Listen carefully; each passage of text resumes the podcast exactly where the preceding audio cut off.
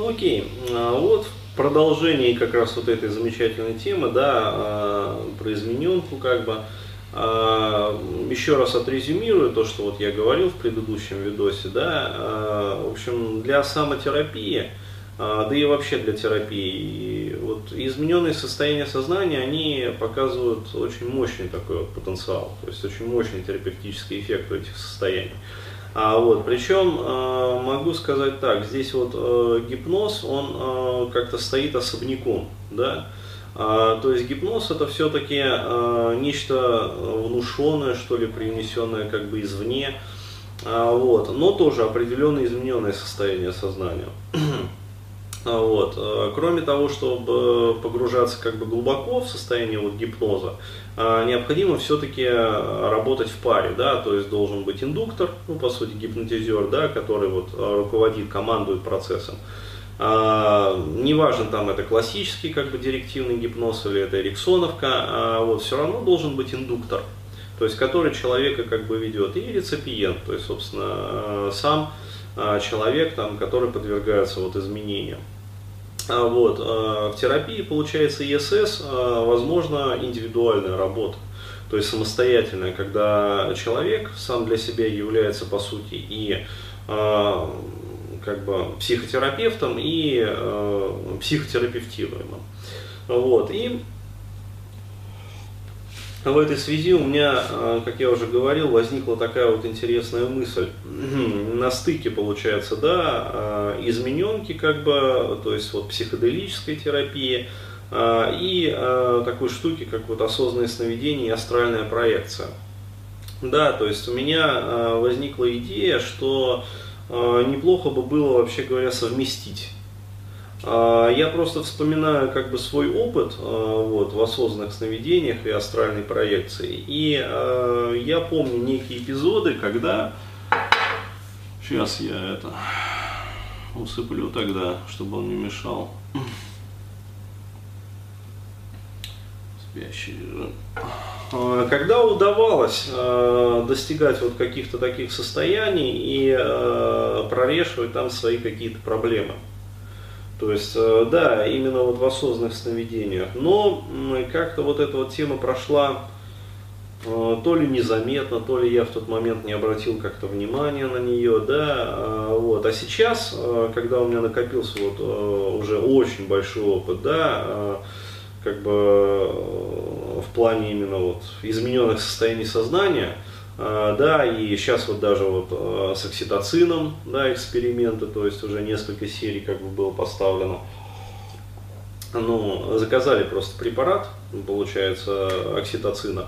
А, вот, и, правда, очень такие интересные как бы результаты, вот, неожиданные, я бы даже сказал, да, в какой-то степени даже вот пугающий опыт у меня был один, но, тем не менее, такой нетривиальный я бы сказал, да, то есть э, я не припомню, чтобы э, были какие-то вот такие вот аналоги, да, то есть, но очень любопытно. А, но, в общем, э, возникла вот такая вот мысль. А, здесь, правда, необходимо а, обратиться к картографии вот этой вот трансперсональной реальности и дать такие две схемы, которые вот, ну, они по сути, как бы равноценны, что ли, равноправны. А, вот. Одна из них является классической такой юнгианской схемой, да, то есть э, я просто объясню их э, вот вкратце, а потом уже поговорю про суть вопроса. А, то есть вот классическая юнгианская схема, которой по, по крайней мере вот э, пока я придерживаюсь, да, если появятся какие-то новые данные, ну, соответственно, я поменяю свою точку зрения.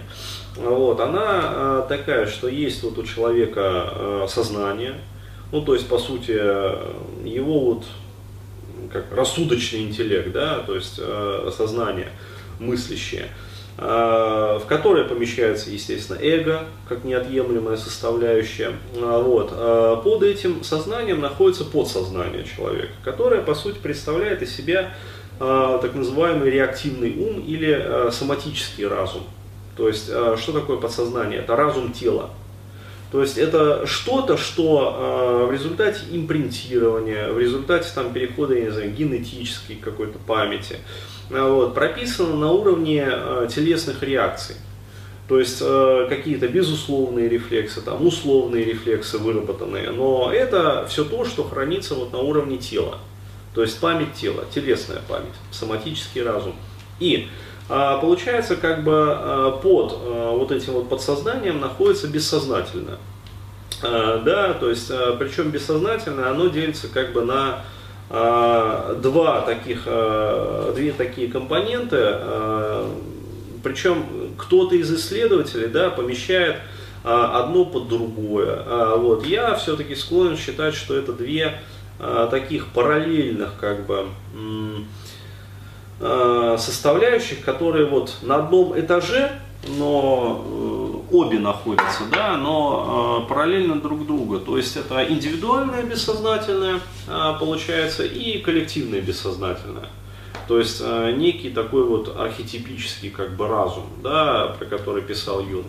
А вот, есть другая схема, которая рассматривает э, все те же самые компоненты, но, скажем так, чуть-чуть поменяли местами. Да? То есть э, начале вверху как бы идет стандартное сознание, как обычно, затем помещается вот бессознательное, то есть пласт вот этого бессознательного.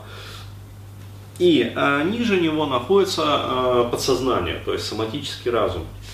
Э, в этой схеме считается, как бы, что информация переходит из сознания в бессознательное, там обрабатывается как бы, то есть бессознательное в этом э, ключе служит как э, единая э, такая, как сказать, гомогенная, ну, в некотором роде среда, которая не делится на индивидуальное и коллективное, то есть это просто бессознательное, и которая выполняет по сути, по сути демпферную, буферную такую функцию да, то есть э, при, э, то есть такая система ниппель. То есть она препятствует переходу информации из э, подсознания в сознание, то есть э, выполняет такую функцию крышки, как бы, да, э, то есть то, что попало в подсознание, как бы наружу уже не выходит. Э, оно э, проявляется в виде каких-то вот реактивных реакций, то есть э, реактивного интеллекта, реактивного ума а, то есть каких-то, ну, действительно, бессознательных таких, подсознательных реакций, автоматических. Вот, и оно же служит а, неким таким сортирующим буфером, да, а, для перехода информации из сознания в подсознание. То есть какая-то информация отбрасывается, подсознание не переходит, какая-то информация э, переходит, получается, в подсознание и э, остается на уровне тела.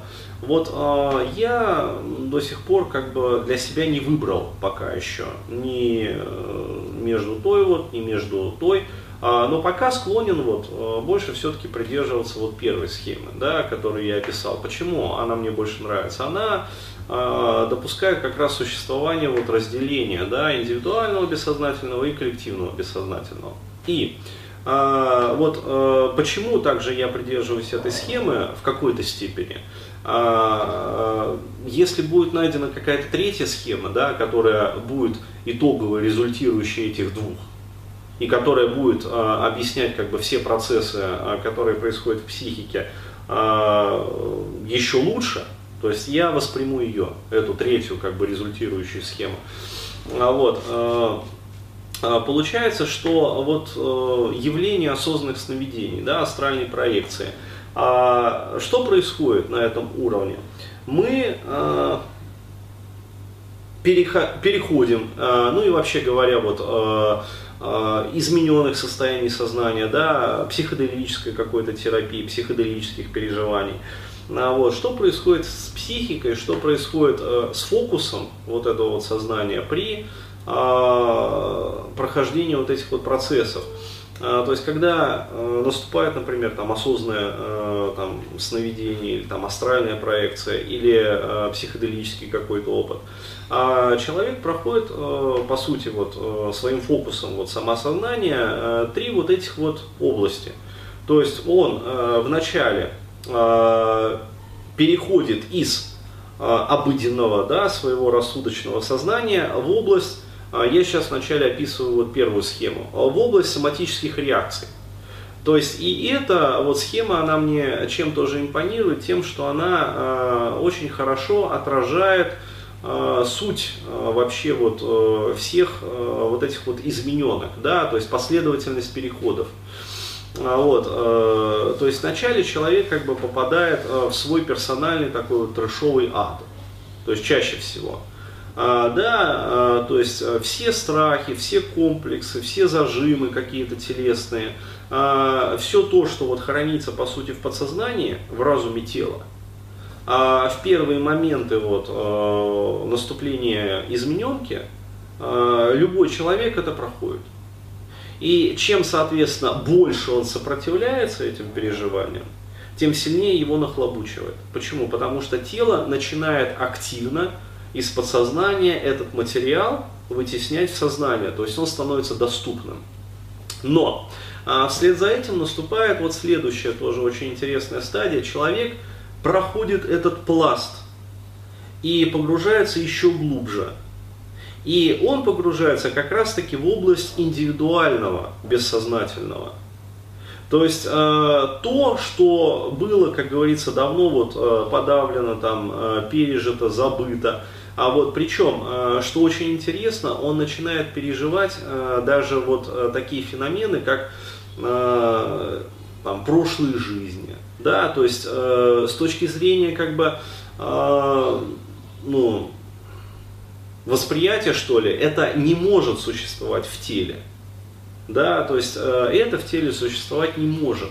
Почему? Потому что, ну, допуская, что это, например, какая-то прошлая жизнь, да, а, как это прописалось в теле? Никак. То есть а, получается, что человек попадает а, в область индивидуально какого-то бессознательного, то есть что-то, что он помнил раньше, но потом забыл. При переходе, например, из инкарнации в инкарнацию. Ну, допустим, вот есть такая схема, допустим. Я сейчас просто рассматриваю разные модели. Но и это еще не все. То есть вслед за этим, при, вот э, еще раз говорю, вот чем глубже нырок, э, да, тем больше возможностей для терапевтической работы, потому что тем э, больше происходит разборка модуса сознания, то есть вот индивидуальности человека, его личности, как бы его эго, растворения. А, вот, при более глубоких погружениях человек опускается на уровень уже коллективного бессознательного. То есть архетипического, по сути, мышления, то, которое описывал вот, э, Юнг в своих работах. Вот. И ему становится доступна память, например, народа, да, э, память этноса. То есть, ну, я могу сказать так, я переживал, то есть вот эти вот состояния, и я знаю, о чем говорю, то есть я говорю не по книгам, которые я там прочитал у Грофа там, или у кого-то там Тимоти Лири там, или еще у кого-то.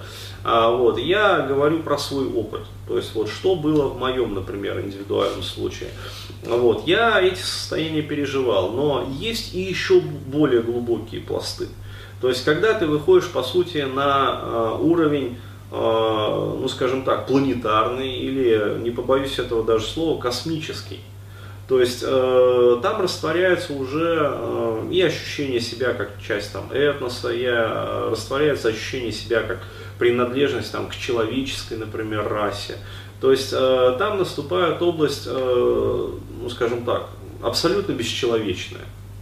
Э, то есть, и я бы даже сказал, там стираются границы между живым и неживым. А, вот, но есть области еще глубже эти. А, то есть области, где стираются границы между материей и сознанием, то есть духом, по сути. Вот. И когда человек доходит до этих уже вот областей, э, вот тогда, да, тогда э, меняется вообще мировоззрение полностью. Почему? Потому что э, единожды пережив, например, вот этот вот опыт, да, то есть пребывание себя в виде чистого духа, например, то есть, э, то есть там нету даже эфирки как таковой. То есть ты не видишь там свое эфирное тело, ты не ощущаешь себя как вот, э, там, я не знаю, как нечто. Ты действительно вот э, бесплотный, бестелесный, бессловесный дух, э, даже без названия. То есть там нету имен, э, там нету каких-то названий, э, то есть там чистая сфера разума. А, вот. И э, про что я вот, э, к чему я все это рассказываю? Вот э, у меня есть подозрение, как бы, что, э, но это подозрение, как бы, это гипотеза, она требует проверки, что все вот эти вот моменты, они доступны при определенной тренировке, как раз таки при осознанных сновидениях. То есть, что мы можем? Мы можем использовать вот эти вот осознанные сновидения, астральную проекцию, по сути, для практики целенаправленной в том числе терапевтической практики, э, для э, переживания как раз-таки вот этой вот измененки. То есть, э, по сути, ОСы и АП для нас становятся неким инструментом, причем, что очень интересно, абсолютно легальным, да, в отличие от психоделии, которая запрещена юридически, для вот таких вот опытов, экспериментов и работы с собой. То есть вот э, я в частности очень так вот загорелся как бы этой темой, то есть хочется прямо вот в руки чешется уже проверить. Да, то есть это, это вам не обычный жидкий гипноз. Потому что, еще раз говорю, вот в гипнозе как бы такие состояния, они, э, ну, насколько вот я знаю, даже в, западной, там, э, в западных исследованиях э, не достигались. Да, то есть э, все равно как бы вот эта вот индивидуальность некая сохраняется. А, то есть, да, там а, стадия как бы неуправляемой кататонии человеком достигается, там еще глубже погружение, а, вот, то есть, но вот как-то вот все это мелковато, тем не менее, будет. Вот, хотя, да, хотя там тоже очень интересные как бы трансовые феномены наступают. Вот, хочется попробовать как бы вот это вот, таким вот моменты, а, проверить, как говорится, на себе. А, в общем, присоединяйтесь, да, то есть для чего я это все рассказывал, а, присоединяйтесь, может быть, понакидаете какой-то литературы, да, то есть интересно же. Но потому что, насколько я знаю, вот тот же самый Михаил Радуга, он как бы зафиксировался на погружении, да, то есть он сделал, э, по сути, метод э, самоцелью. А вот. А я все-таки считаю, что метод это всего лишь метод. Да, то есть нужно глубже и дальше идти. А вот, и хочется попробовать как раз таки вот глубже и дальше.